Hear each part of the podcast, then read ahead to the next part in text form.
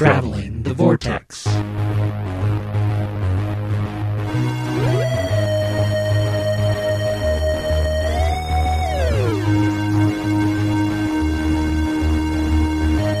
We've joined Colonel Lethbridge Stewart as he defends the Earth from alien menaces and arrive at episode 260. I'm Keith. I'm Sean. I'm Glenn. How are you guys? Deja vu. Deja vu? Deja vu. We're reviewing something we've already oh. reviewed. A little bit, Spoiler filled this time. with some added reviewing. For your listening pleasure. We hope. I'm great. I'm fantastic. I'm, Let me rephrase. I'm on, we're, we're reviewing I'm this on- whether you like it or not. I'm on cloud nine this week. This is Why are been- you in such a good This mood, has Glenn? been the best week for a Did you long- go see This is Sisters? best week in three years. I went out and I saw I, after I went, in fact I went back and I did a rewatch. I did a six film rewatch. Everything leading up to Friday, and then Friday. I, you guys think I'm talking about Star Wars? I'm talking about Rocky. I went and Yes, watched went all six Creed. Rocky Yeah. films, and then I saw Creed. Oh my gosh! I've actually heard Creed's a really good I have movie. to. I didn't really see it. No, Star Wars. The world has Oh, that come out? changed. We have a seventh Star Wars film, as Sean put adequately last week. I was thinking deep thoughts. Yes. as we stopped recording, Sean said, "Do you realize next week It'll be, it'll a, be different a different world. world. There'll be seven Star Wars films, and here we are, seven, Seven Star, Wars, films. films. The last time I talked to you guys, there were only six. Well, you've tweeted us or uh, t- texted us since then. I have I, a You've lot, actually. so, uh, do we want to lead off with our spoiler-free Star Wars talk? And Yep. It was awesome. It was so good, so good. And I, I don't. I'm not going to rank anything except for to say that it is better than the prequel trilogy, trilogy by far. But it, it definitely felt more And I- like and Star I'm- Wars than the prequels. I'm an apologist for the prequels. I love the prequels, all the way down to Phantom Menace. But man, this was wow. This was me reliving my childhood. It was Star Wars coming again. back to its full potential. Yeah. Oh yeah. And most of that's that. the joy of seeing familiar characters on the screen once Yeah. again. That was oh, wow. I don't think it would have quite felt like Star Wars had they not gotten the uh, characters Oh, back. Yeah, it was Even if they had connected names and everything. And it was amazing. yeah. Amazing. Every every time one of them showed up, I'd go Holly'd go settle down, settle down. I got a little teary eyed when Han and Chewie showed up the first time. Ah, me too. Me too. Holly did ask me. She leaned to over and said, Could, "Did you expect it was going to be them?" Because the, the, the scene again, spoiler free, but the scene kind of leads you to believe that it might not be them. I Yeah, they just kinda gonna showed I up. knew. Um, I knew immediately. Yeah. who Did was you? coming in that be- Yeah, door. so yeah. I. I, I had no idea I it was them, but then it was like, oh, that's where the scene fits. Okay. I didn't. I didn't. Uh, I didn't cry at that. I did cry at our first our first look at the Falcon. Yeah. I was surprised too. Even having seen it in the trailers. Yeah. Yeah. Um, but and I, I rationalized it away as like it's kind of the same thing whenever they change Doctor Who, and I come into it going, "Uh," and then the TARDIS shows up. and I was like, oh, okay. Here's Star Wars, and Star it Wars was like, now. and then there was the Falcon, and I just I started crying. Oh. Did you the guys cry later in the film? The feels. No, Yep. You did? I did. I actually saw it coming. And when we review the spoiler Fulfilled later. filled, then I'll tell you why. oh, I That's know. okay. That's I, okay. I expected. No, no, no. I mean, oh, it was not for the reason I. no, expected. no. Well, maybe, maybe. I mean, yes, and there's more to it, but yeah. Okay. Anyway, I am really I'm good. immensely pleased. JJ, it's in the right hands. JJ Abrams did a fantastic job. Um, I see there's a there there's a lot of love for the film on Facebook right now. I think overall, overwhelmingly, everybody's loved it. There's a lot of people saying, "Well, I still have questions." Well, yes, of course we still have questions. There's two more films coming Yeah, in the main series, The rest of it. and uh, there's there's there's there are more films coming in the main series, Well, and, and- then and there's more the films coming in between. Some of the questions they might have might they need to go to the books too. So Yeah, I think see, the books are going to fill in some of those questions. I don't think you should have to do that. You Although that's to, but I that's think a marketing to. ploy. That's what they're that's what they're aiming for. So it depends on the questions they have. I really didn't have that many questions walking out of it. I I, didn't either. I felt satisfied with, with the story they gave me. There was only one minute. There was only one moment in the film that I wish.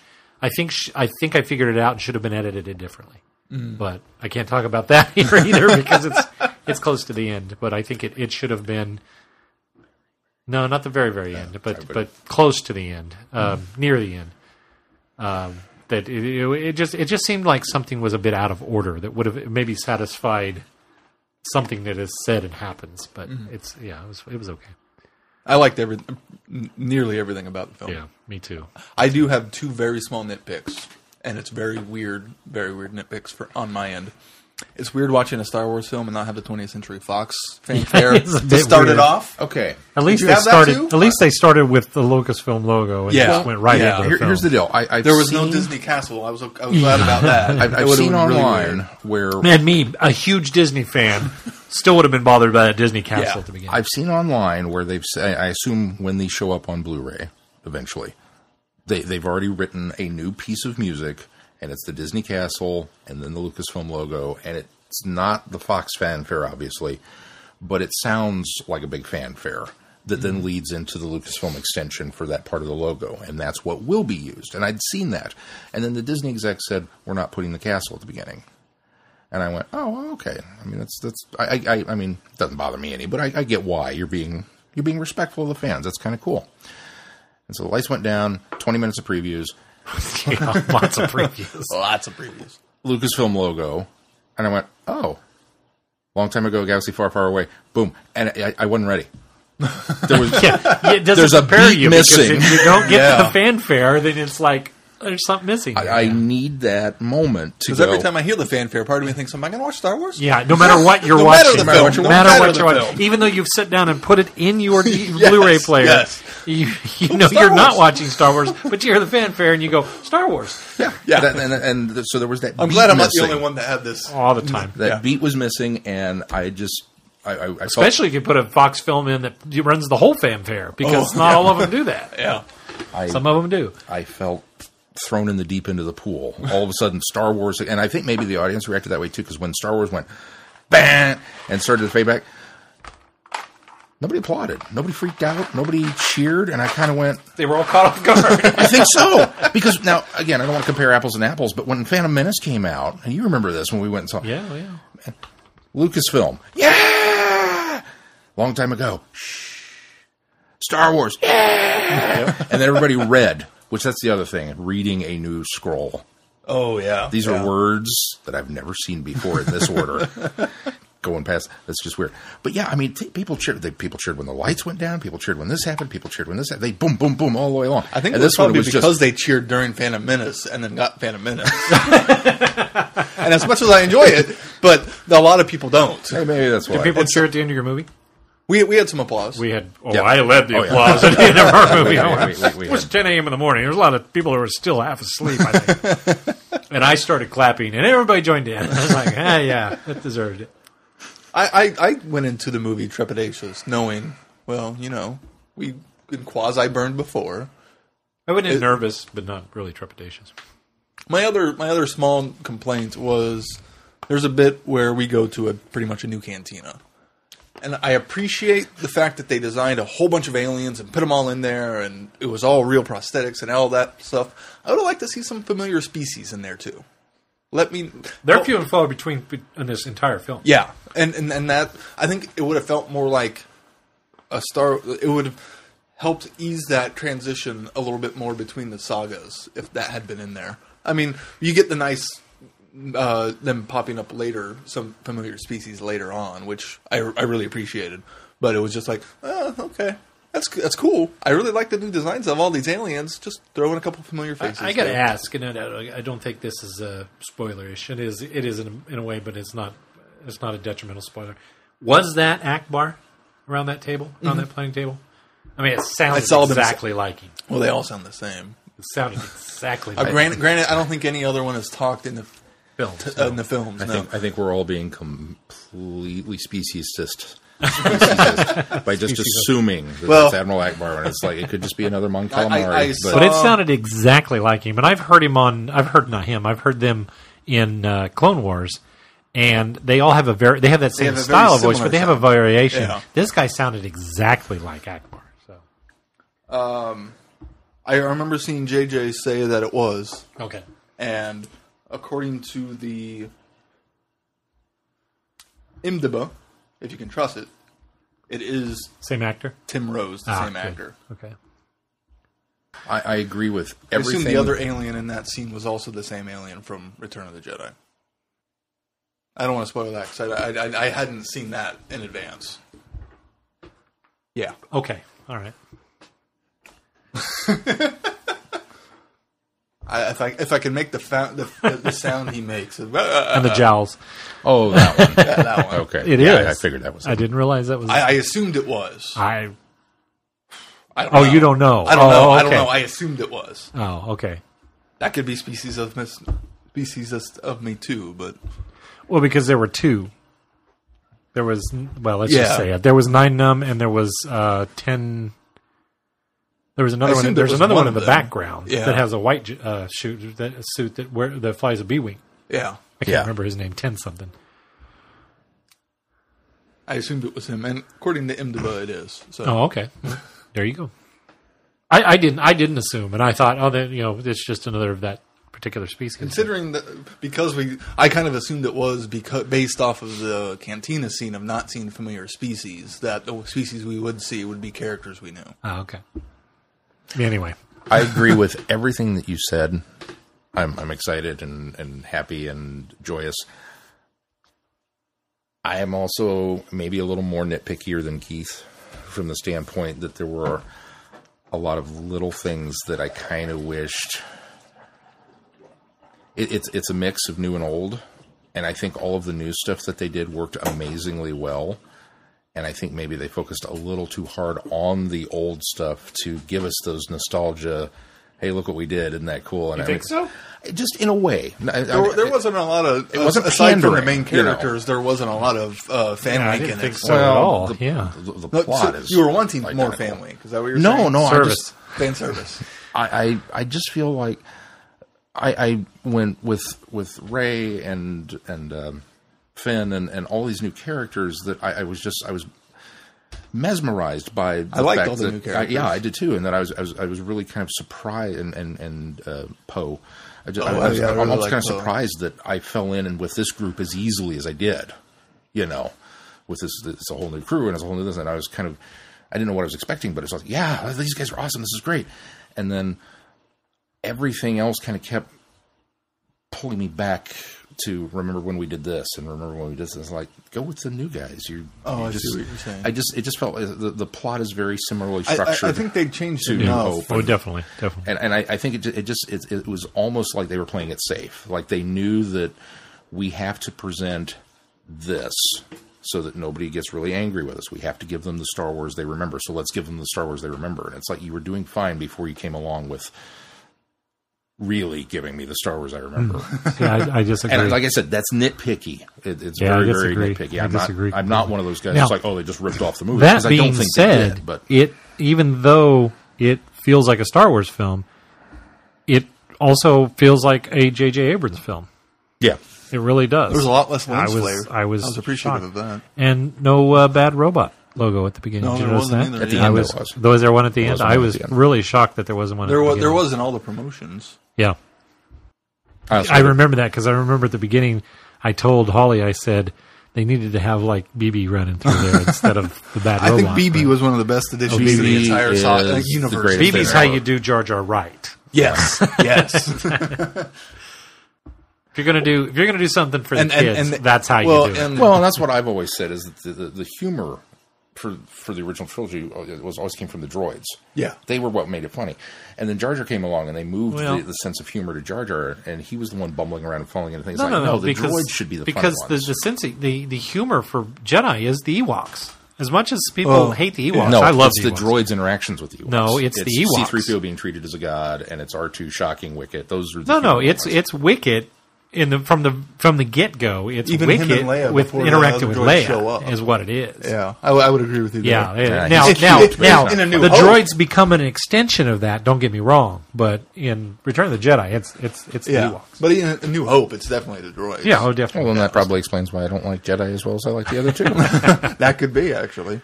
the droids are the funny ones. Leave, leave them, leave the humor there. and it's it's the droids at the beginning of Empire, and it's Yoda in the middle. Yeah. Because Yeah. Yoda, when, Yoda's before we interactions realize, with yeah, R2. before we realize, well, and, and Luke for that matter, Yeah. when he's pretending not to be Yoda. that's that's the humor there. But yeah, how, no, How come R two didn't just go, dude? That's who you're looking for. yeah, Because R2's a troll too. we're not going to pick apart the inconsistencies between the pre- prequels and the original trilogy. Anyway, no, BB BB eight is the greatest is. thing in the history of great things. Yeah. Anyway, great, great movie, great start. I really to look a forward new to going to see it again. And I'm yeah, I, I will see it probably a dozen, if not, if not half a dozen, dozen or not a dozen times, a half a dozen times. In the I'm looking theater forward to seeing it again, and I'm really looking forward to seeing where we go from here. Yeah. Th- that that Yeah. if, more than anything else, with all of the really hardcore fanboys that are just screaming at the top of the lungs, "Star Wars is back!" Uh, Star Wars didn't really ever go anywhere. It was there. Just you got you again. Mm-hmm. I'm apologist for the prequels too. You got to you got to acknowledge them. And then after that, we had Clone Wars, and that's still Star Wars. Yeah. But what this one was was very much like, okay, Star Wars is the way you remember it, and where are we going from here? That's Right. the cool part. So. Yeah. You guys do anything else this week? I got a new phone. That was it. Oh, and I found out my truck, which I don't think I talked about I last last didn't, week. I was in an accident two weeks ago with Mason. Everybody's fine. Everything's fine except for my truck. They thought they were going to be able to fix my truck, and now they went in there to start fixing it and found some hidden damage, and so it is now totaled. So we will be car shopping next week. so new Hopefully there'll be some good soon a end-of-year new car. sales. So, hmm? Hopefully there'll be some good end of year sales. Yeah, I'm hoping so. We'll see. Anyway, that was pretty I can much recommend the a Scion. extent of my. No, I don't want a Scion. That's the extent of my week. Uh, I watched since I didn't get to join for Star Wars with friends because I was working. I watched Return of the Jedi ahead of uh, Force Awakens, and then I also watched uh, a Christmas special, a very Murray Christmas special. I started that. I watched about ten minutes of it, and it was It's un- awkward. It was so unfunny. I was like, it was turned it it's, off. and- It's it's a weird. It's a really weird. It's it was- it's just weird. That's It's- what I've heard, is it's that not it's really funny until there.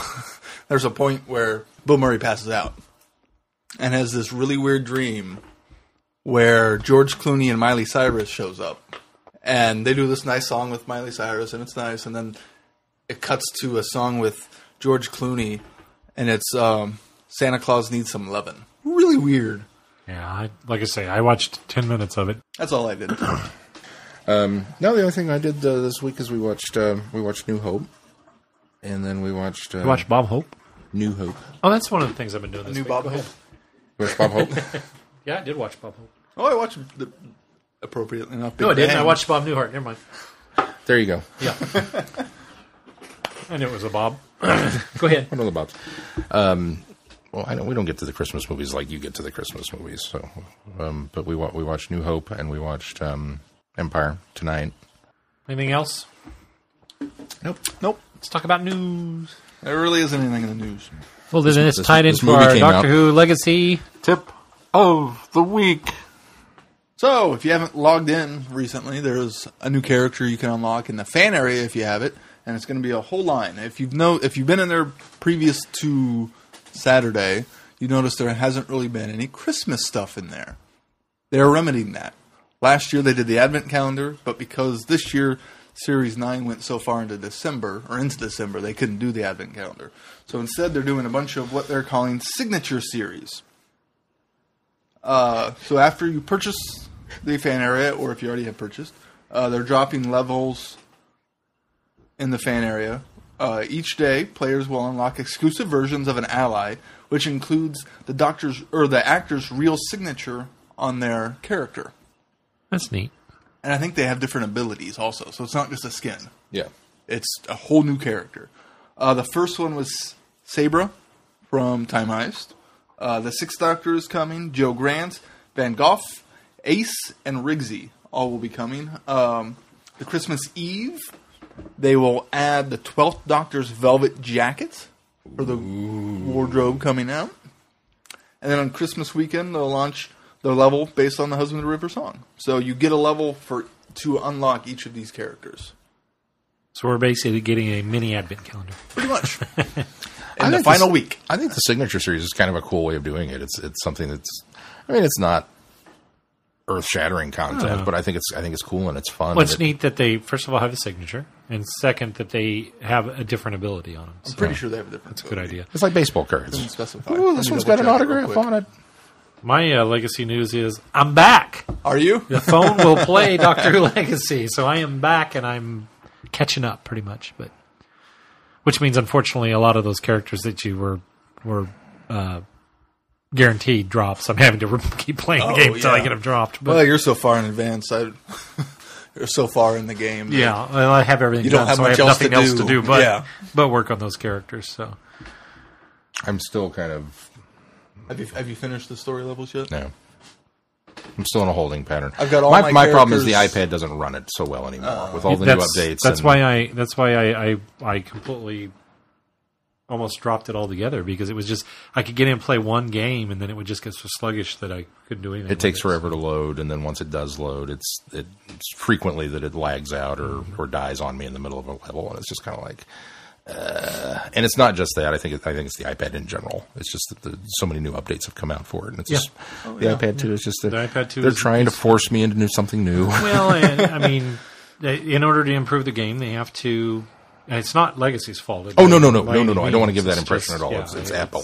It's, It's, it's, it's new it's stuff. Apple going. You need new stuff. upgrade, yeah. Let me see. I'm pulling up the character just to double check. because my Sim City does this. With, Sim City's my other kind of addiction right now. Is I'm, I'm really hooked on. I, I love those kinds of games, and when I found out it was available, I was like, "Ooh!" And so,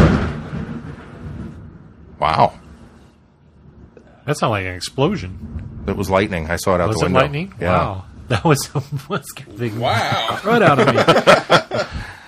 that was lightning, huh? Yeah, That must have hit a- down there was a- there was a, there was a flash outside. and Wow. like, is it thundering? You sure I thought that I heard it a- earlier tonight. sure wasn't an explosion you saw? it might have been. I didn't notice there were sprinkles on my windshield. Yeah, now it's and it's then, been so- sprinkling off and on all night. It, it, and it, that loud bang you heard in the background, we're all okay. it's not an explosion or a gunshot. well, we hope. Yeah. Uh, the characters do have different abilities. Oh, good. Okay. the Death Star might have just fired. Oh, here's the rain. Here's the rain. Yeah. Speaking of, you were talking about SimCity being your new. Are you on? No, I'm not on SimCity, but now my new addiction. Holly plays this game called Tsum Tsum. It's a Disney game. It's the little cute little uh, Oh, okay, pill-looking yeah. things that you stack on each top of each other. Well, they have a game that accompanies that as well. And so she's been playing this thing for months, and I've been giving her a hard time about it because I think the Tsums, while they're cute, I think they're kind of silly. That's I, to me, it's a collecting gimmick. Even though it's Disney, they're cute. They've got little cartoons on Disney Channel that my kids watch. Mm-hmm. Those are cute. But I was I, I've never been sucked into the Tsums. I, I was like, oh, okay, they're cute. She's been playing this game for months, and I thought, well, I got you know, I got some time, so I downloaded it to see what it was all about, and I have play, been playing nonstop for a week and a half now. So anyway, it's neither you- here nor when did you there, get but the that's new my other phone? thing. Well, the, the, the it played that played really well on my old Oh, phone okay. too. So yeah, we just got the phones yesterday. Oh, okay. Well, that's your Doctor Who legacy. Tip of the week. Up next, feedback. And our only bit of feedback this week comes from Kirk. Kirk writes Series 9 wrap up. Glenn, Keith, and Sean. I'm sorry that's taken me a couple weeks to thank you for the package of goodies. You really know how to make a Patreon supporter feel appreciated. I'm listening to the mixtape CD right now. Also, I can rest easy now that I have my 12th Doctor cosplay covered for Planet Comic Con 2016. Thank you very much. You're welcome, Kirk. Thanks for letting us know we that you expect got to it. see you using the cosplay for Planet Comic Con this year Yes. or next year. I also want to share my thoughts on the final four episodes of Series 9. You might, rem- rem- you might remember that I was very pleased with the stories up to through the Zygon two-parter. I was just listening to the most recent episode of Verity, and I agree with their sentiment that it seems like uh, the writers really rose up to the challenge of writing material suited to Peter Capaldi's temperament and accomplished acting skills. And from there, I segue into talking about the weakest episode of the season. I liked a lot of things about Sleep No More. It started out with a lot of promise. The supporting cast was interesting. The found footage aspect gave the story an unusual visual edge. I did cringe when the Eiberger explanation was dropped, but I thought, hey, I'll roll with it for now. Then there were more harebrained explanations of camera angles and such, and then the final five minutes didn't make sense. Finally, the last scene completely pulled the rug out from under the whole story and left everything unresolved. It was a major Gatiss fail. As an actor, producer, and writer, Mark Gatiss has done many things that I like. He's, but he's one of my least favorite Doctor Who writers. As flawed as it is, Sleep No More might rank as my third favorite Mark Gatiss written episode. Unquiet Dead and the Crimson Horror definitely rank higher, but the rest, I'm not so sure.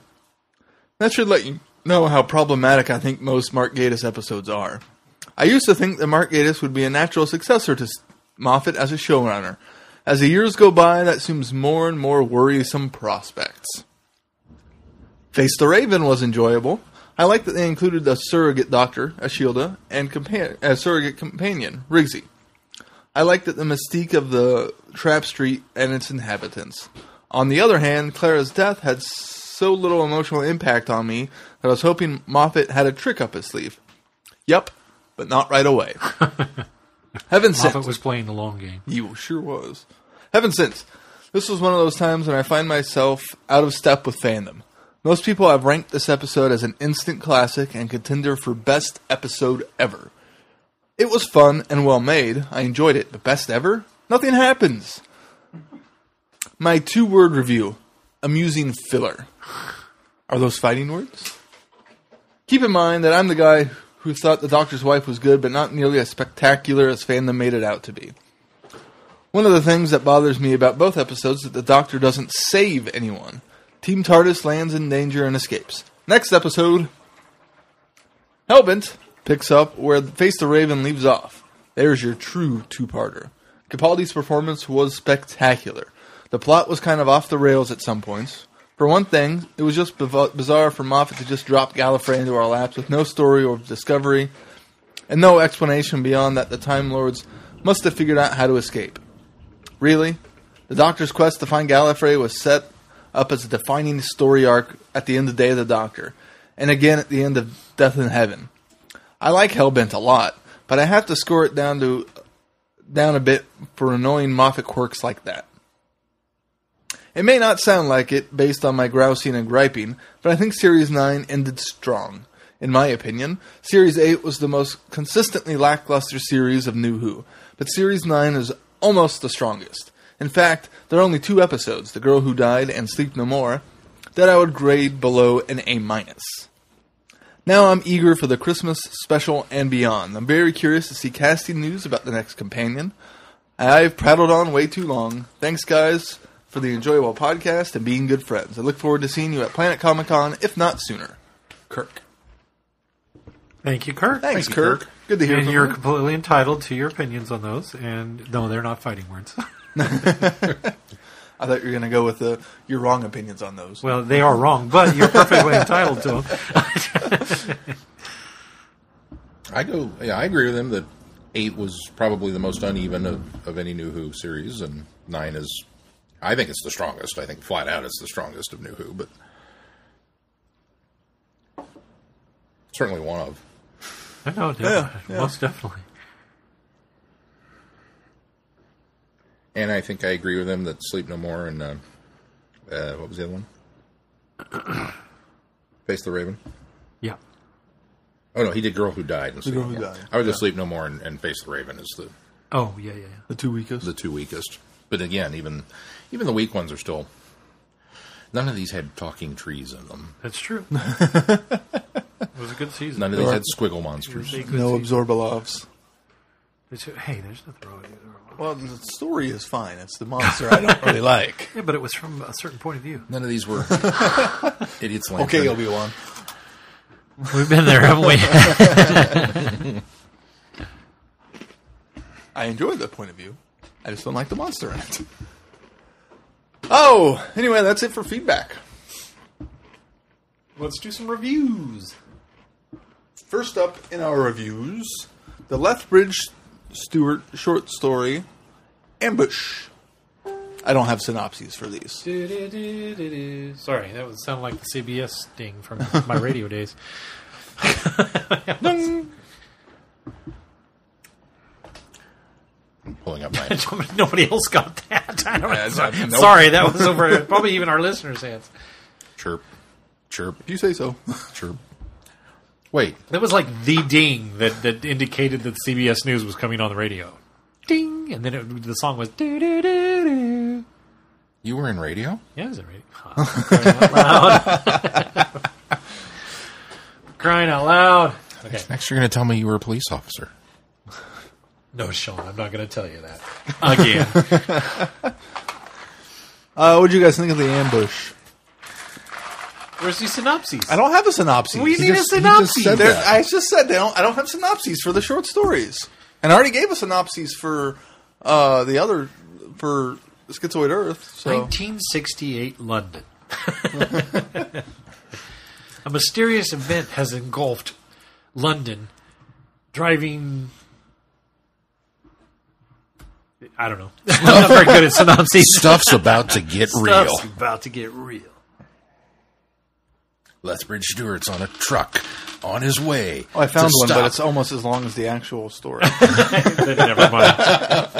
For me, it was nice to get plopped down pre, um, not only pre Lethbridge Stewart, uh, Forgotten Son, but also kind of Pre, pre or or or in, in into during the events of Web of Fear. yeah, Um, I get the impression that it starts just before Web of Fear, but leads right into Yeah, events that are kind of happening at the beginning of as Web gets- of Fear. yeah. yeah. So, um, so I thoroughly enjoyed having a different perspective or a, a new location or a different location that we don't see on television or or learn about in uh, Forgotten Son. So I thought that was really kind of cool. I would agree. I, I- it was really neat seeing how because it's always been kind of a curious thought when watching Web of Fear of he just kind of shows up out of nowhere. I mean, we get some drop lines of why he's there and Four episodes in. yeah, Yeah. and so it's kind of see, neat to read about him getting to that point and understanding, and especially with now the the foreknowledge of General Hamilton Yes. and all of that stuff makes it even cooler Agreed. knowing the back the forward backstory. And not to mention that he and Driver Evans are the only ones that survive. Yeah. I mean that was that was kind of an interesting piece as well because we know that he's lost his entire platoon or whatever you know group. Um, but now we actually see what happens that led up to that. The reason why Lethbridge Stewart's the one that, that survives. I mean, he's he's a very integral reason why he has to be there. So it was it, it was good. It was very very good. I'll go one step further. Go ahead. I will say that in my personal head canon, this is the events of that missing episode three. Or what- there. That's a bit further than I'm willing to go. Since, Ah, that's- But since, since we have the audio and know what happened Yeah, in exactly. episode three. no, it's nothing. The doctor's doing stuff. That's really all you need. Meanwhile, let's introduce you to a new character. no, I, Here's Lethbridge. Maybe it's what It- should but have been left episode I- three. What, what it does is it it, it, it, it fits nicely between three and four. It, it, it Yeah, is- it because He does. doesn't show up till four, right? That's No, he no. or is he, it three? he- okay, he's in. He appears. His first appearance is in the missing episode, which is three. which is three. I thought it was four, but okay. So yeah, then it, it really kind of feels like it could have been an episode two point five. two isn't point it? five. I mean, it really does. So I thought it was episode it's four that's three. gone, but Keith's looking it up, so I won't. Um, no, I, I thought the, the this was I, I, I liked being dropped in the middle of it because it had this great and, and that's something I think all the Lethbridge Stewart books have kind of done, both the long and the, the, the short. It seems like they all open with a bit of action and we're kind of thrown in the deep end and left to swim. And because he's such a man of action, it totally works. You know the format for this, and I, Yeah. I think that's great. Um, but I, I, I enjoyed it, and I enjoyed the the kind of in a way almost felt like the the I think it's the, episode three is missing a web of fear. Well no I'm, I'm not celebrating that it's missing. You are correct. Don't take my fist pump the wrong way. Um, but uh, it almost feels like is, is it the fifth episode that we get the entire episode is the colonel out running around fighting the Yeti on the streets. Yeah, that's episode five. Yeah. it kind of felt like that. Commandeers another group of men that he tries to lead to their death. No, it's, uh, So yeah, I, it, it, it kind of felt like that. That it's just like here's more of this action going on, and the Yeti coming, and it just it was like, oh, this is so cool. So yeah, I thoroughly enjoyed it. It's a great quick little read. So it sets things up for what's it? It, it, it, Not Web of sets, Fear, it, it sets things up it sets- for the rest of Web of Fear. Yeah, for yeah. right. and gives us a little more Lethbridge Stewart backstory to support Forgotten Son. Forgotten Son. Because Yeah, until Forgotten Son, the only th- backstory we have is that little piece from Web of Fear of Lethbridge Stewart. I mean, the, the, the four episodes that he's in, or three Yeah. episodes that he four four episodes that he's in, and so this gives us just a chunk more of that as well. And I mm-hmm. think that that it almost satisfies the idea that you kind of when, like you said, he just kind of shows up, and you want more. You, you almost it almost leaves you wishing that Lethbridge Stewart had been there in the first two episodes. it really does. Yeah. And so what this kind of does is it puts him in the first two episodes, and and or, or because it's concurrent, con, you know, Yeah, con- it- concurrently happening, it really gives a satisfaction for what was going on with Lethbridge Stewart leading up to that. So it's not so much of a hey, he just shows up. In fact, now when you go back and watch Web of Fear and you're watching those first two episodes, you can, now in your mind's eye go, "This is what, This is what Lethbridge doing, Stewart was yeah. doing." So And I really like how he ended it with about hindsight being a wonderful thing, and the actual last sentence being, "It was a meeting that would change Lethbridge Stewart's life forever." forever, yep. That's such a good way to end it. Makes you. It kind of makes made me want to go pop in Web of Fear and be like, okay, now I'm going to watch that.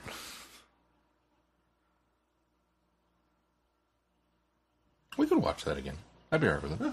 I own it, so I can watch. it Okay, anytime we'll be right back, listener. We're going to go watch six episodes of Web of Fear, and then we'll return. Quick, go to your DVD player and boot it up.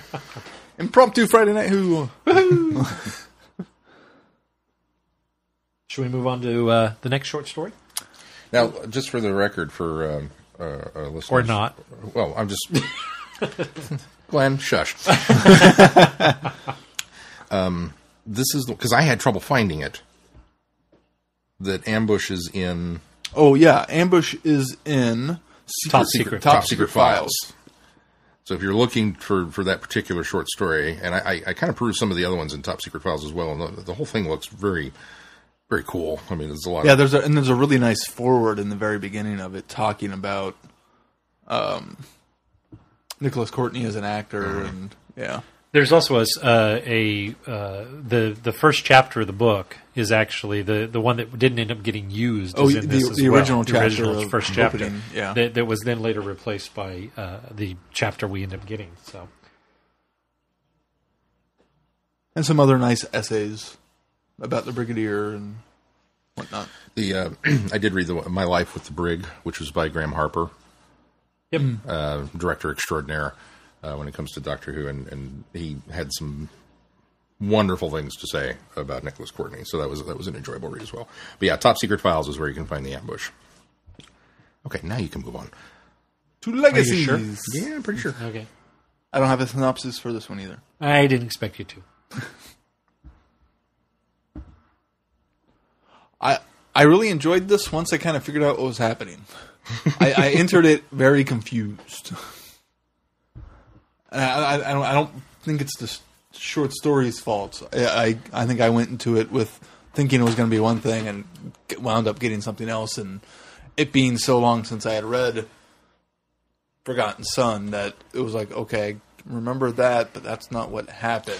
And so That was the part that.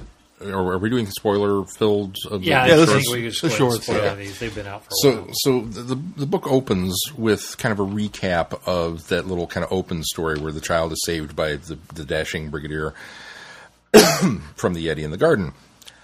But here he doesn't. He saves him and then dies. Yep. yeah. And I was like, what? Yeah. Excuse me, I've got something And then stuck it- in my throat there. and then it kind of continues and follows other characters as it goes. And they did a really nice job of in- incorporating characters we're familiar with, like Captain Knight and name dropping. Characters. Well, they're all here. They're Bishop, Bishop's here. Pem- Yeah. Pemberton's here. Um, it's it's it's really it's it's so starkly different from anything else. Yeah. While the trappings and the action are all the same, it's quite different because we already know the story of what happened here. And this is We already know how the this is re- yeah it was resolved, and to turn it on an ear on its ear and show us an Elseworld story of the things we're very familiar with is a bit unsettling because Yeah. you're like you- like you said I came into it very confused because I was like well, what's really going on here and it's not until it's not until you uh, it- it's not even at a point where you kind of are let in on what's going on. You do figure it out ahead of time, I think. Yeah, I- I- think I kind not right away, but you kind of I kind of pieced midway through I- you start piecing I it knew together. where it was kind of headed. It did not end the way I no, expected it yeah, to. absolutely. Know, Um, It- okay, we're not being spoiler free. It was when F, the first was when Jamie died, Yeah. and then Victoria, Right. and I'm like, okay, whoa, this is okay. That's I kind of suspected when Jamie died, and then once Victoria died, it kind of cemented what they were doing here. well, and it's also mentioned that uh, the doctor shot the doctor shot Yeah. and killed him, thinking he was a civilian. Well, no, thinking that he was a possessive civilian and not important at all. So it's yeah, it, that was very, huh. okay. Yeah, The little man, as they call him, The in little this one. man. the little man in the uh, Well, police he- box. He, he didn't warrant a code name yet. not worthy of one at that point. I, I and, and once it kind of stops jumping around as much, because further on, it's Bishop right through most. Once Bishop becomes kind of the the the lead character in the story, is when it the story starts to bit, become more stable. For me. Uh, yeah, yeah. Was it Bishop? It was Bishop. okay. I went forward. Well, because Spence is the one that Oh yeah, old Yeah, Spence. is good- the old, old, Yeah, old right. Spence. You're You know, is, Yeah. is- he, he's, I mean, he's for all you're intents right. purposes, he's Well, the hero. Yeah, uh, yeah. Spence is the, ends up being And the, Knight, well. Knight and Blake wind up dying too. don't Spence. Spence is the was the catalyst for the change. Right. Yeah. Yeah. So, um, I also liked the um, not TARDIS showing up. police box. I like that. That's still the goal. That's like the goal is is we have to get the police box. Yeah. that's the important thing. We have to get the and there's a reason why it ends up being a very important thing, which was interesting because the whole time they're talking about this mission to get the police box, I keep thinking, what can they do with it? The doctor's gone, the companions it's are gone, locked, uh, it's locked. gonna- How are they going to get in it? What are they going to do with it? And it's not until it's realized what happens that well, our, our hero is actually the TARDIS, or what was what would, name did she go by? Uh, Tessa. Tessa. Tessa. Uh, was it Tessa? Yeah, Tessa. So it's not until she, she reveals herself as Tessa that you're going, oh, and then she has to kind of unravel events that have happened, which I thought was a, it's it's a, it's a, a- honesty here. This is my least favorite of the three stories that we that we're reviewing uh, of the three shorts, and I, I only gave it I think three stars on Goodreads, but. It's really an, an, an a, it gets credit for being a very unique look at something, and I think the reason why it's my least favorite is because as we read these stories, they sort of expound upon not just Lethbridge Stewart, but the events surrounding everything that we're very familiar with. And I've always felt like these stories add to the mythos that already exists, and they expound on the mythos that always exists. Right. And this, in a way, completely steps away from that format Yeah, and it does. changes things and sets it on its ear. But I appreciate the uniqueness and the style of this story and how it can kind of give us some insight into characters that do lend to the mythos and to the to the characters that are being established and give us a little different perspective on each one of them without changing the character at all. Just the events that they're going by. Yeah. And so I really kind of appreciated that aspect of this story. Um, I always really enjoy what if stories of the the, the skewered alternate reality of things are different. I've always enjoyed those. See, I'm not a big fan of what. See, I- I think that's so that's I think that's why why it doesn't. And I- I but think- again, I can appreciate what what what was done with this. I think what what it does is instead of supplementing the television series, it supplements Forgotten Son very well yeah yeah. because it, it helps illustrate had Well, Owen Owen still is a very important character. Yeah, yeah. And that that's set for it. and, and the resolution of Forgotten Son and the the explanation of what the great intelligence is doing this this this illustrates what he was trying to do Yeah. Well, before he knew, realizes what he needs to not just that, but I think it fleshes out that really kind of what felt like a crash course on the great intelligence in Forgotten Son. It kind of expounds upon the whole linear reality of it. Yeah. How it doesn't just exist in this timeline, which I think Forgotten Son did a good job of kind of telling or, or explaining that, but this almost goes to broaden that a little bit more on the spectrum. And I think that's what I really liked about when we finally get to that chunk of the story, which I think is the best, is when Tessa shows up and has to kind of and has the confrontation with the great intelligence. I think that does a lot for fleshing out something that's really hard to grab your hand your head around is the great intelligence and how it exists and how the astral plane plays into the idea of its existence. And I think this does a better job of broadening that crash course that we got in Forgotten Son. So I think in that way it really supplements Forgotten Son. The yeah best. it really does I would agree with all of that. I um, I'm kind of with Keith. I enjoy a uh, a well told what if story. The problem with the what if story, uh, especially when structured this way, when you come out right at the beginning, and we've killed the main character, we've killed, for all intents and purposes, we've killed the doctor, we've killed all the companions. You, you, you're you're telling me right off the bat this is a what if story. Now sometimes you can do that. It's fine. I mean, when I pick up a book and it's like this is the the what if of the Civil War, and it's like oh, so the South won. Okay, let's see where we go with this, because I have an interest in that kind of thing. But if I don't know going into it that it's a what if story, but then you tell me right at the beginning, it's like, well, I know that you're going to have to come back and hit a reset button. You're going to have to pull them off it and and, and fix yeah. all of this. So then when it happens, it's not a, great surprise. It's not now the way it happened with it being the TARDIS. That was cool, and that was that was really an inventive and, and nifty way of doing it. And I love the not even confrontation between the TARDIS and the Great Intelligence. The Intelligence tried to start some stuff, and the TARDIS was like, eh, "I'm not having any of that right, now. I, just- I came here to talk. Let's get this over." I thought that was really cool and really well done. Yeah. But then when the TARDIS had to go and get Spence and kind of say, "Look, That's the aha moment for me. Right. Is when you realize what event has to correct itself. Mm. And that it's Spence that ends up that it's Pember- Pemberton. Pemberton." It's Pemberton that that is the catalyst of it in connection to Lethbridge Stewart. That was really really cool.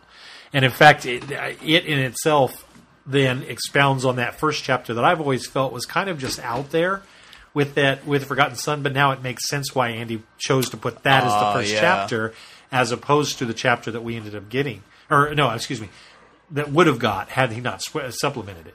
And so it goes. This story for me at the end goes a long way for for really settling one of the issues that I had with Forgotten Son, which was a really cool opening chapter that really felt like it had no connection to Forgotten Son. Suddenly, it it has Yeah, a connection to this story, and it's like, oh, okay, that's really neat.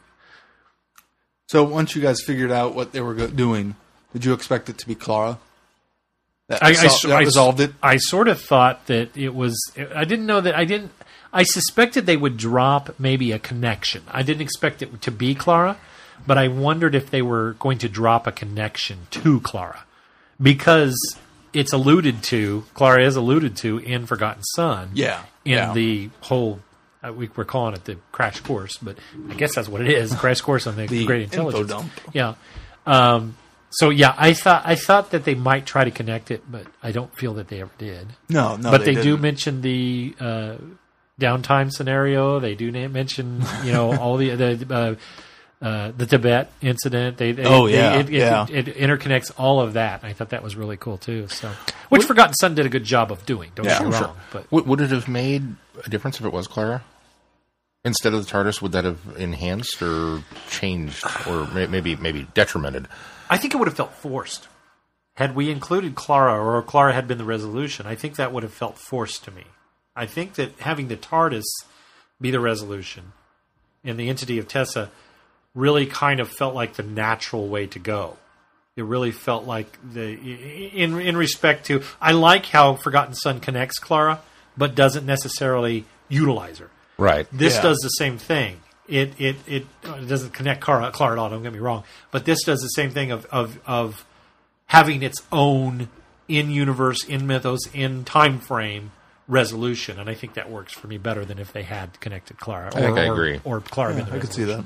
I think they could have connected Clara. In fact, again, I expected them to, but I think it might have felt forced had they used her as the resolution. In a way that almost is Who is this written by? I, I can't remember her name. Karen. Let me go back Should give her credit for Norma Ashley. Norma. Norma Ashley. Yeah. I suppose in a way the, um, the, the the problem we've run into now is that any any uh, any writer who does a piece of fan fiction regarding a, a, a classic Doctor can go to the full nines of putting him in some sort of danger, on the verge of death. And, and then pull Clara out of the box and go, "Aha! This is the one that she saved him." Yeah, on." yeah. And it's like, oh, okay. Which you know, I, I I'm fine with that if somebody goes down that road because we haven't seen it yet. Yeah. So if somebody goes down that road and, and does it, I, I can appreciate that. I wouldn't have wanted that in this this Yeah. particular Yeah. instance. I'll just file that one away for later. now, I was I was glad it was the TARDIS. Like I said, I thought that was the the cool factor with the way the story was told. It was like, And oh, I also and her recognition that sh- it's Lethbridge Stewart that they need to say. initially I had kind of hoped that she'd have used Idris, yeah. So and did then I. went back to the whole.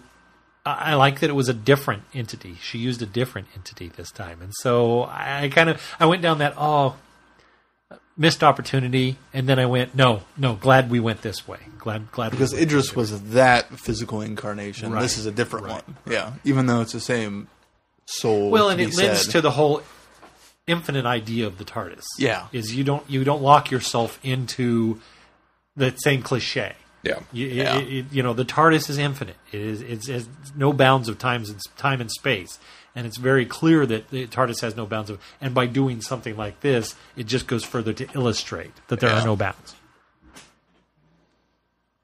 I like that we did get a, uh, a sexy reference. Yeah. though. that helped nail down. Since I couldn't say TARDIS, that really Yeah. helped nail down who it was. Well, and, and and connect it to the new series. Yeah. yeah.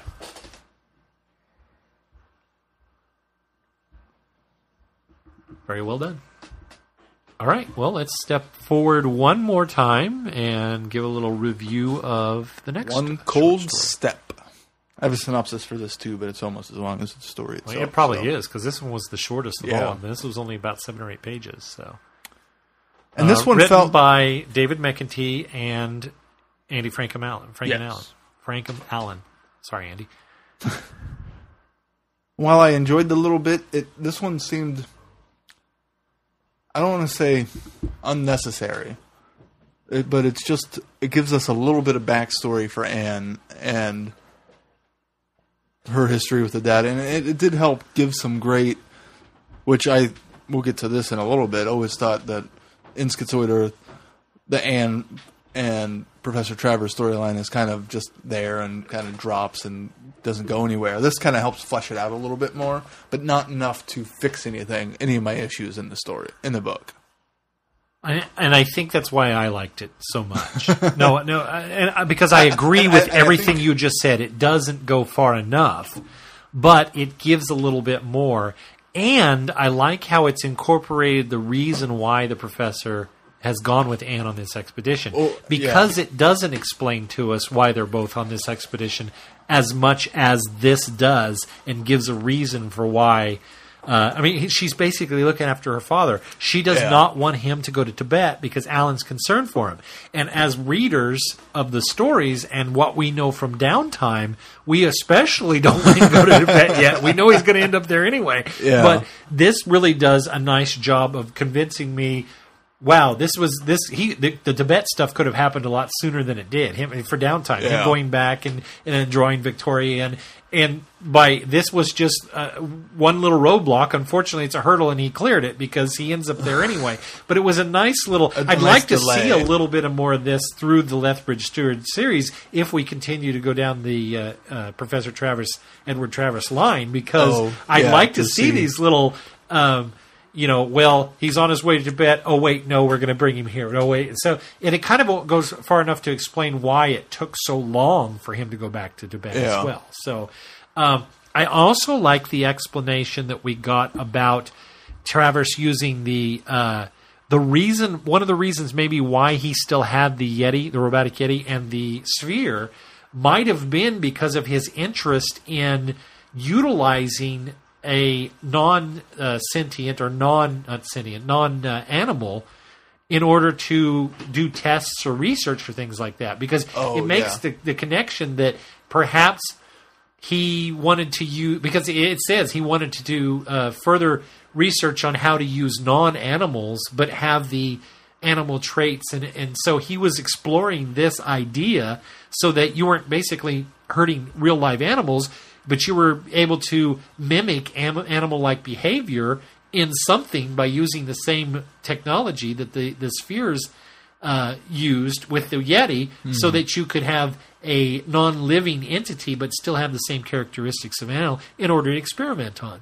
And I thought that was clever. And it's I'm making this sound like it's a big, huge plot point. It's not. It's, It's really just just, like a a drop line, yeah. And but it really goes a long way as to explain maybe why Travers kept the Yeti around with the control sphere even after they had thwarted the uh, great intelligence the first time in Tibet. So I thought that Yeah. was a neat little way to, in just one or two sentences, kind of justify the reason why he still had this and why he wants to continue that idea of, of the process. So I thought that was cool as well. I, I enjoyed the flashback bit that was in it. I, I think having come off of Legacies and I'm blanking on the first one now.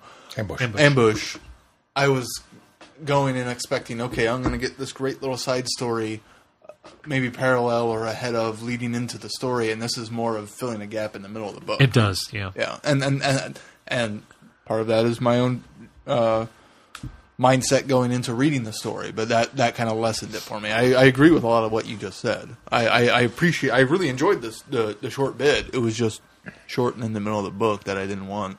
I think the other thing that I think this goes a long way to is give us little pieces It helps of build Anne's character. Well, too. and Anne's background, her Yeah, family, the yeah. Goths. They talk about the relationship between the Travers and the Goths. It- they, it- things that we learned about in Beast of Fang Rock. Yeah. This kind of gives you just a little bit more and dropping It, it almost felt like it, they that. should have left this in, Yeah. so that it would set up The Beast next book, a little yeah. better. Yeah. Uh, and that's what it You feels- say left this in. I don't know that this was ever I, I intended don't, I don't to know be if it was book. either, but the way it feels is it's it a deleted scene. that. It does feel like a deleted scene.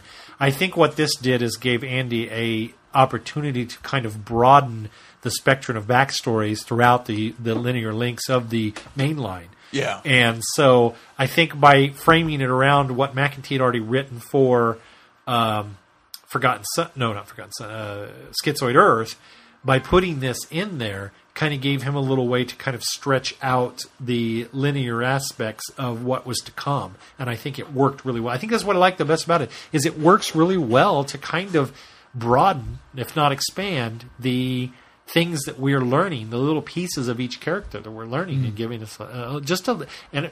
In seven pages, it gives very little Oh, yeah. backstory, but enough to be satisfying and connect a lot of dots. And I thought that was cool. And Alan, we haven't heard anything about Oh, yeah. Alan other than mentions of him in other books.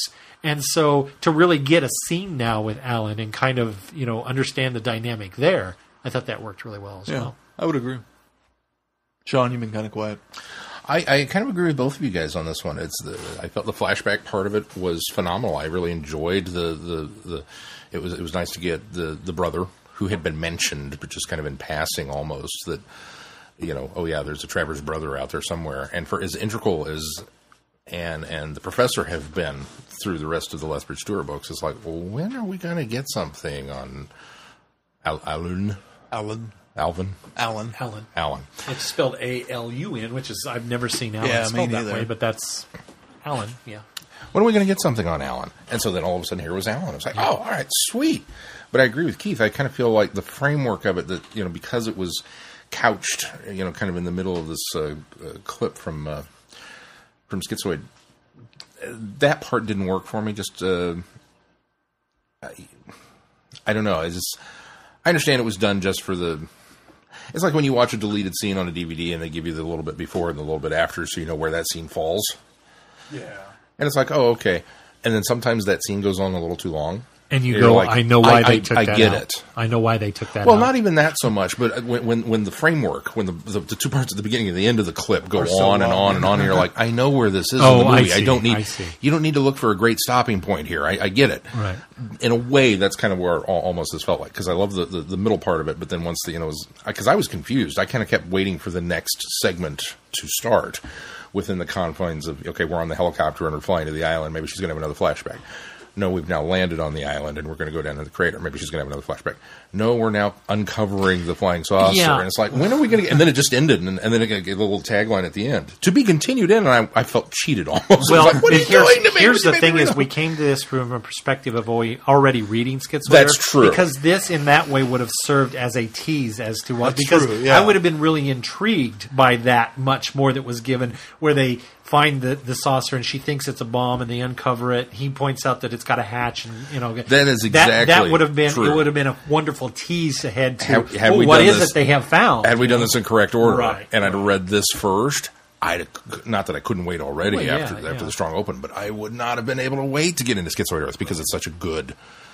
It's, it's such a good tease. So that that that I blame totally on myself. It's just you know for not reading them in order. Yeah. But um, no, like I said, it's it's a good little it's a good little story, and it's only Did anybody read the biography 10 that followed pages, the after whole that? thing? I did not. There's a there's a there's a short little fill you in a little bit more on the back history of both Anne and Professor Travers. Hmm. And uh, if you get a chance, go on and read. it. It's only two pages. Oh, that's not. Yeah, bad. there's a paragraph on each. I think um, it, it, it it doesn't like open your mind and go, oh wow, there's I know so much more about them, but it gives little minor little details that you kind of go, oh okay. Yeah, so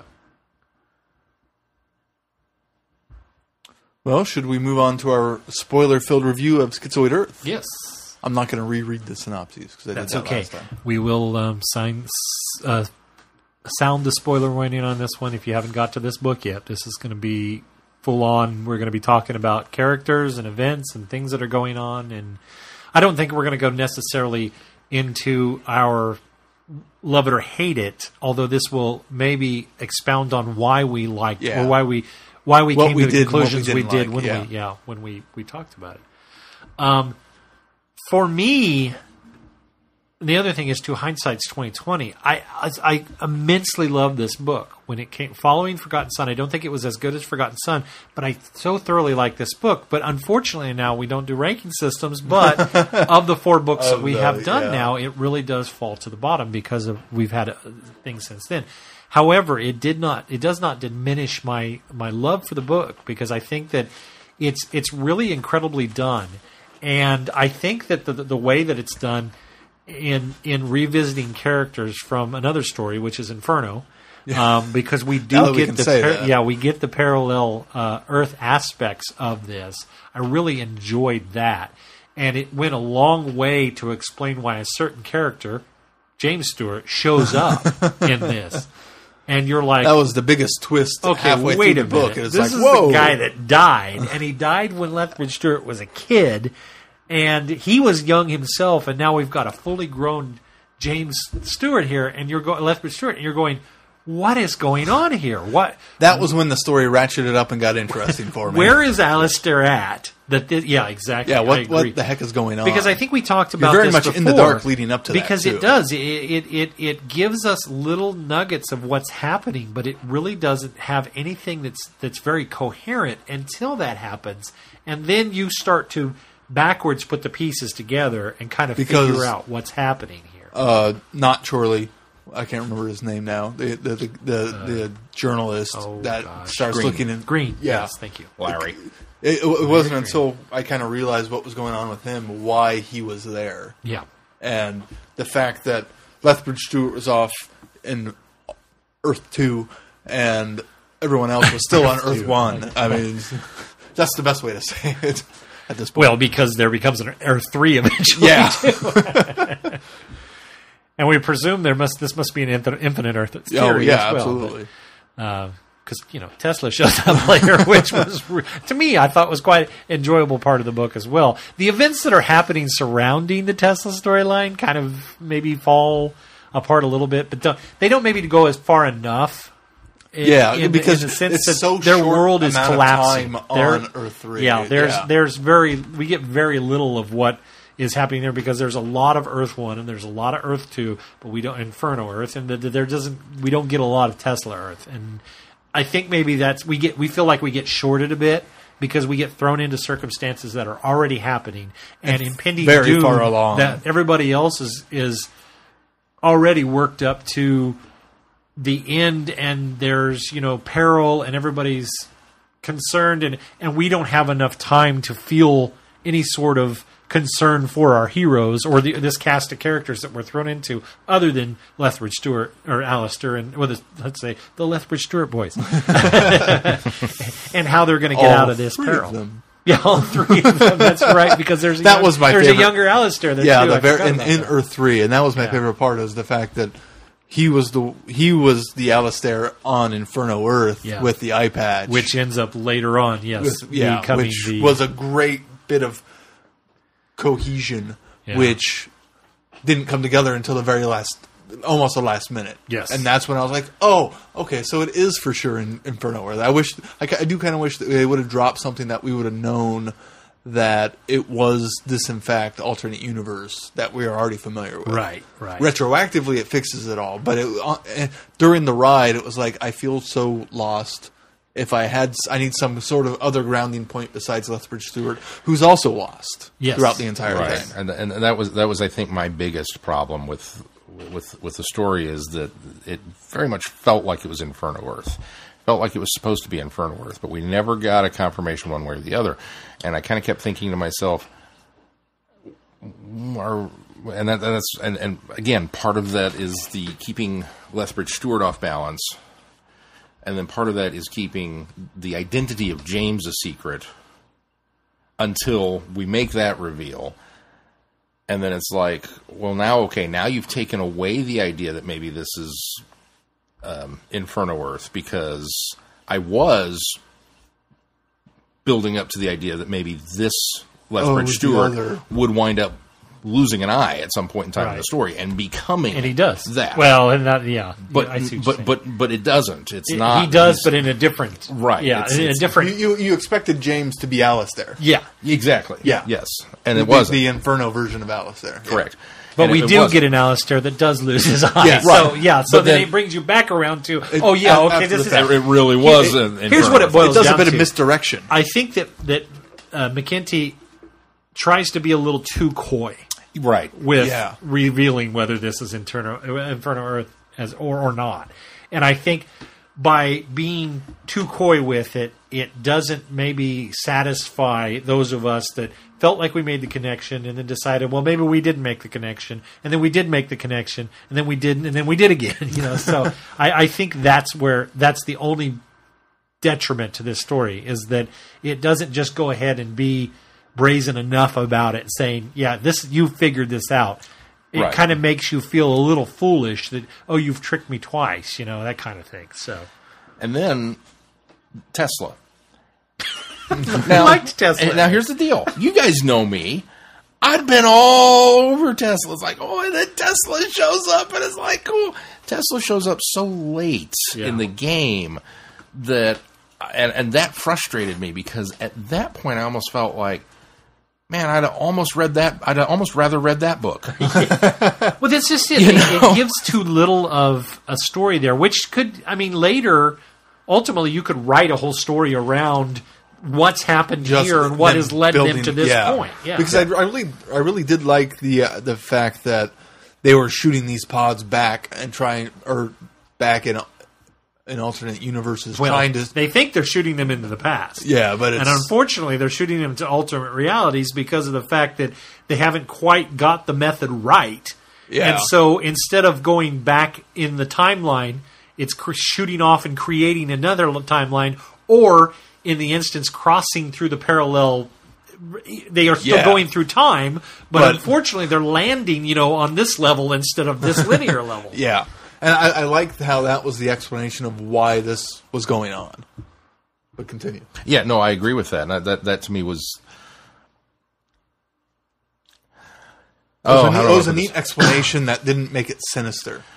It was. It was. It was. It was nice that we had that. It was nice that we got that tie-in. At the same time, it almost felt not quite Deus Ex Machina, but it, it, it felt a little. the only reason that Uh, no, I I give see you where you're going. the only reason I can give you this is because I wanted to put the Tesla stuff in the book anyway.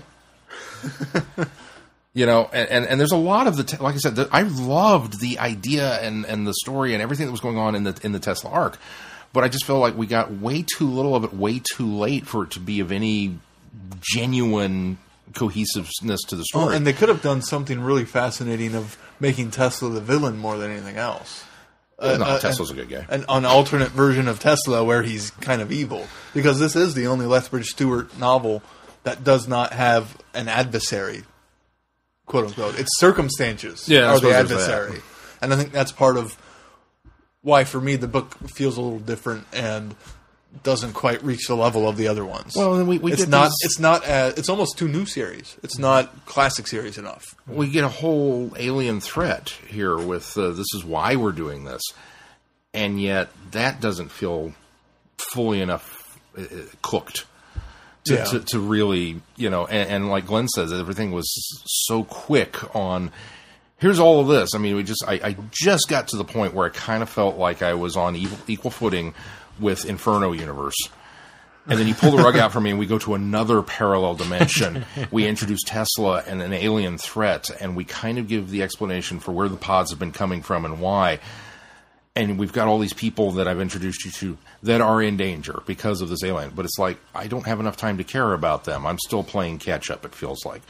So then we very quickly wrap everything up from the Tesla story arc and manage to succeed in wrapping up the other one as well. And it just kind of. I, I just I don't know. It was it was too little too bit- late. The, the wrap up's me. a bit rushed, and I Yeah. agree that it does feel a bit uh, late. However, conceptually, I think the story is good. I like being. Oh, no, left, I agree I with that. liked Yeah, being yeah. left in the dark at the beginning. I liked the fact that we end up on this parallel Earth, and Lethbridge Stewart, along with the reader, has to figure out what the heck is going on here. And he never really does. He never comes to Yeah, because a we're dealing the- satisfaction because he's, He's still dealing even with it in later books, yeah. yeah, he's still even later. He thinks he was in some you know concentration Soviet concentration camp, and so yeah, it, it's I, I, I like that aspect, and really it's it's James who is the hero in this story for a good chunk of it because he's Yeah. the one that says you know he trusts that that is my brother that something has happened here and Alistair does live and so the, he puts you know all of you put all of your trust as a reader in James and I like that even though Alistair's very reluctant to do so um, but yeah, you're you're exactly right. Then once we get to the kind of the third act of this with the Tesla world, it's like we got to get this wrapped up really quick, and it, it just, they kind of fall off, leaving you wanting more. But Yeah. I think another thing that, and we talked a little bit about this in our, our previous review about this, but um, David A. McIntee also wrote a novel in the Doctor Who uh, BBC Books realm called um, "The Face of the Enemy." and I believe it is a third Doctor story, and it includes uh, the Master, uh, Lethbridge Stewart, Mike Yates, Ian Chesterton, Oh. Barbara Wright Chesterton, Oh. um, and it also has um, shades and parallels and delves into the infernal world as well. The so he's, infernal he's a big fan well. of Inferno. So he must be. So I think once we eventually come to this book, that maybe this will broaden and expand because even some characters, um, the, the the book shares some characters, and in Ah. fact, if we had read this, there's a certain character in this, and I can't remember. I think it's the the the second in command lady. I think she is also in Almost if I remember quasi love interest for Yeah. Lethbridge Stewart. Uh, some I think it, she's also weird. from Face of the Enemy. So I think that we would have made that connection a lot sooner and been satisfied. Our curiosity is whether we were really on Inferno Earth or not immediately. But because we, we only come from our knowledge of Inferno Earth from this TV story Inferno, Yeah. we didn't get the connection. It took us a little longer to get the connection. I- But I agree. And- again, that's- you, shouldn't, you shouldn't have to have read, I think, Face of the Enemy. But I think it will broaden our maybe uh, like or dislike for this. Well, there are things that you do as as a writer where you come to it and you're going, I'm going to include this character from this one thing that I wrote ten years ago, and it's it's an added in joke for you and an added bonus for any of the readers who have read the previous thing and gone, Oh, did you see what he did there? But it should still stand alone. Dark Tower. Dark Tower. you know, it should still stand alone for the people who have not read that. It, it should be just as strong, kind of like Star Wars. It should be just as strong as a as a thing on its own, without the the, the, the, callback or the tie-in. And so there's a part of me that feels like, well, I don't know that he got there. And then there's another part of me that's like, no, it's fine. I mean, the, the book, I, I, I don't want to, I, I'm the dissenting opinion here, and I don't want to be the guy going, oh, I didn't like it because of that's Well, not no, true. I still enjoyed Yeah, the story. yeah. You know, I still enjoyed No, I think the you run. have. I think you've come across that you, this was an enjoyable story. Okay. it just had weaknesses. Yeah, and and that that was I think maybe the reason that I harp on those weaknesses more than, Because than you guys are It could have been even stronger. is had those exactly things is because been I there, yeah. so enjoyed the concept. I so enjoyed what we were doing and uh, Tesla. we got Tesla, and so I'm, I'm frustrated that it didn't play out better, just from the standpoint that it was such a great idea for me. Yeah. that's where kind of I come. But did you not, when Tesla shows up, did you not think, yeah, it, it had to be Tesla? I mean, we- who better? Yeah. Who better to be experimenting with this or coming up with an idea like this than Tesla? I mean, Yeah, it's, it's like, huh, just need more Tesla. well, I just need more. The, the- needed more time in Earth three. the, the world in general, in my opinion, needs more Tesla. I've become I've become quite a, a, a fan for not being taught anything about the guy in school. Isn't that interesting that he is such this enigma- enigmatic his, piece of history? We don't learn that much about him, but then when you do learn about him, you wonder why the heck we haven't learned that much about I- him. you want to talk conspiracy theories? Yeah, really. And so you know, because I've I've really in the last I don't know two years even just kind of delved into this, going you know I didn't know this, I didn't know this, and I didn't know this, and I've been researching him and reading up on him, and I've kind of got in the back of my head like there's a TV show percolating about Tesla, kind of going a fu- not not not a historical, It's kind of doing the full science fiction. The Adventures of Young Tesla. Exactly. You know, no, lie. Steampunk and Yeah, yeah. You guys have nailed it. That's what I want to do. Um, so you know, hitting all of that, and then coming to this book and going, "There's Tesla." I mean, I was just like so excited, and he he he. Everything that he did, everything that involved Tesla, was right in line with what I would have wanted. Yeah, yeah. So that was the added bonus to it. It just leaves you wanting more. but it, it left me wanting so much more. So yeah. But I, I, I still give this story high marks. It's it is a it's it's a wonderful uh, piece of this Lethbridge Stewart story. It it it is the it it is the most different from all four books that are been released so far. Um, Which is not a bad thing. No, it's not a bad No. thing at all. It- It's in good to have variety. It, it is interesting in its placement. I'll give it that mm, because everything else is, so- for the most part, sort of down to earth. I mean, they've got some high-minded ideas. Don't get me wrong, and I love that. And that's what I like about the. I mean, probably the least high-minded is is mutually assured domination. Yeah, but yeah. it. It, it, it really kind of almost pushes the envelope a little bit more than the other books, and ki- which puts it on a different tier. Not necessarily mm-hmm. better or worse, but it puts it on a different level than the other books. It seems interesting that this is the second outing. That this almost seems like we, if you're going to do kind of a mind warping idea of a story, you kind of wait down the line.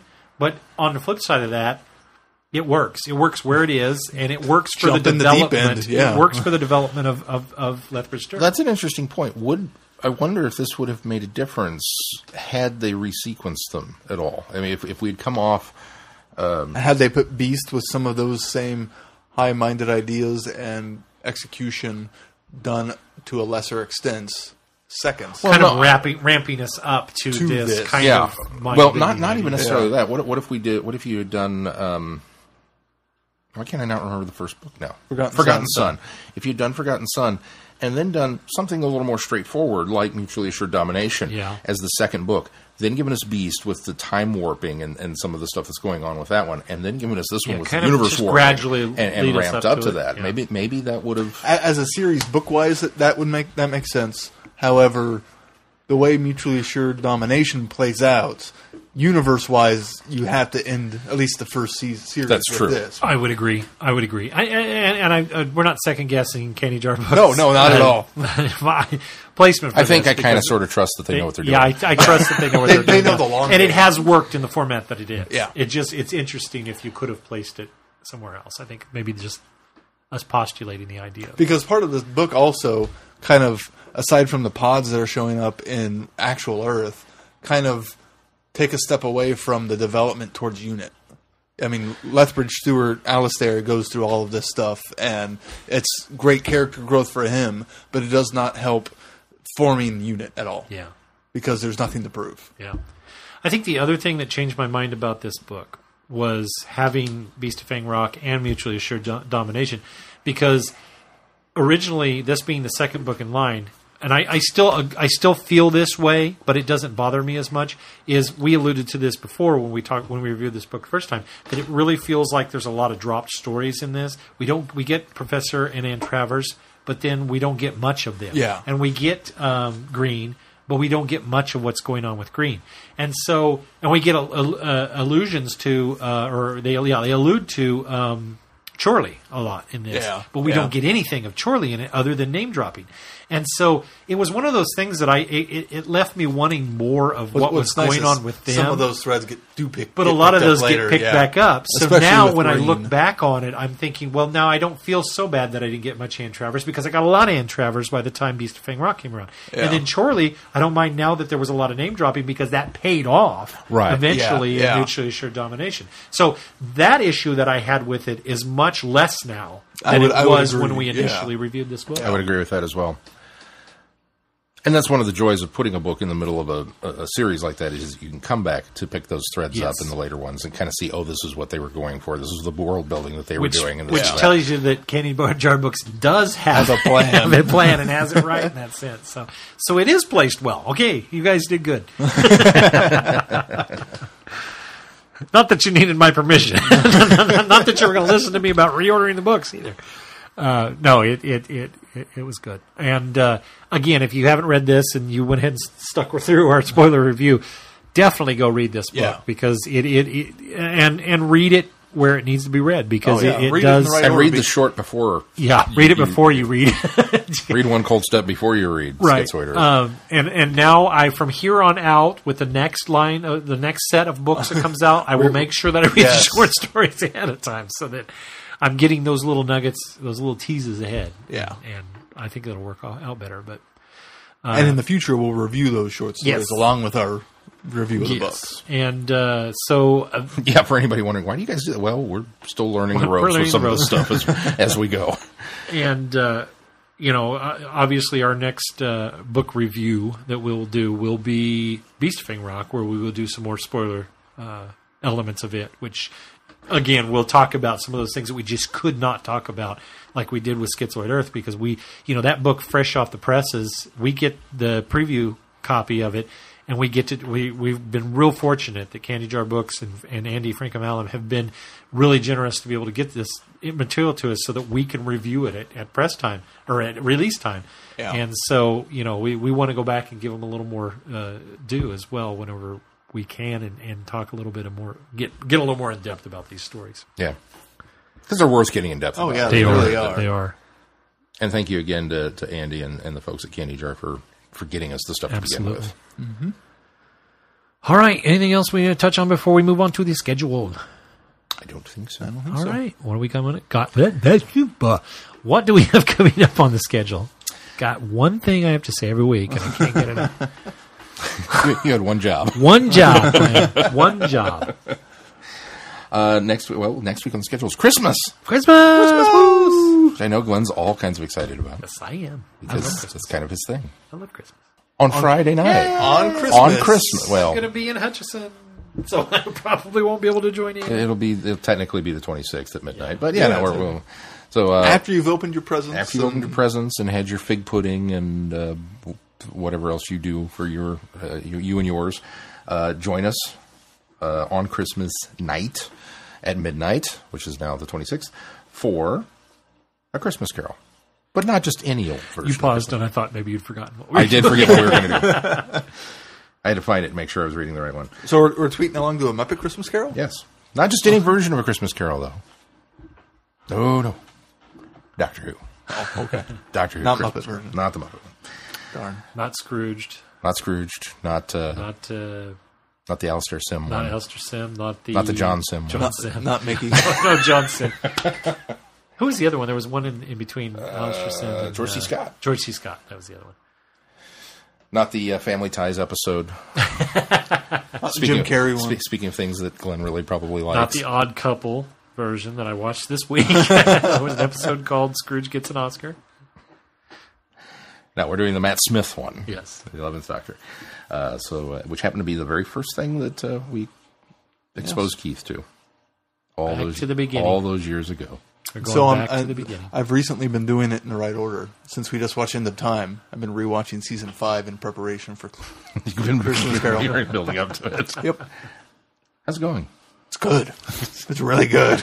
I just finished the Silurian two-parter. So I'm almost done. All right. Holds up. So proud of you. Holds up. Anyway, um, and then uh, we will be reviewing uh, the Husbands of River Song, which is the, the Christmas special for this year, which will also be. We've got what four days left now. Four days. Yep. Four days to, to New Who, and then the long drought begins. But we're not going to talk about that no, We're going to we don't. We don't want to. we're going to just celebrate four days to New Who, Yay!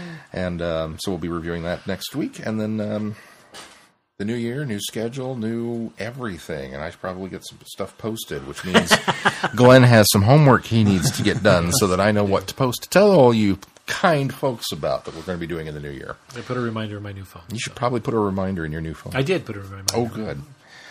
Put a reminder for your reminder. A reminder for my reminder to remind me of my remindings. So uh, as soon as Glenn gives me that info, we'll pass it on to you. All right. Well, that's going to do it. Oh, wait. No. I want to do one thing. I want to thank our Patreon subscribers. Yes. And if you're not subscribing to Patreon, be sure you do. All of that money does go back into this show. Every little bit helps. It can be just a little bit. I think the lowest amount you can uh, donate is a dollar.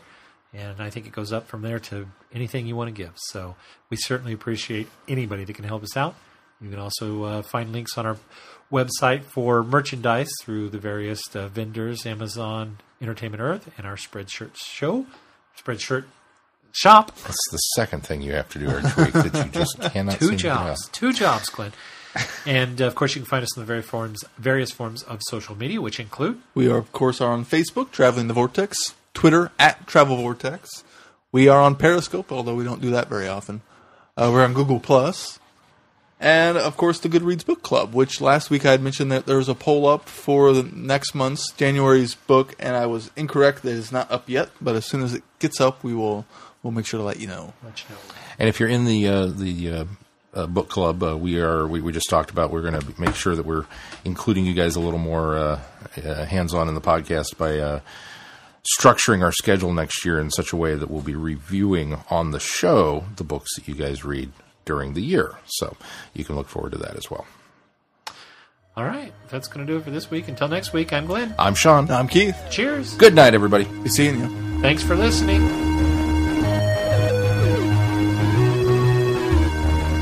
You have been listening to Traveling the Vortex. Doctor Who and all of its associated programs are owned and trademarked by the BBC.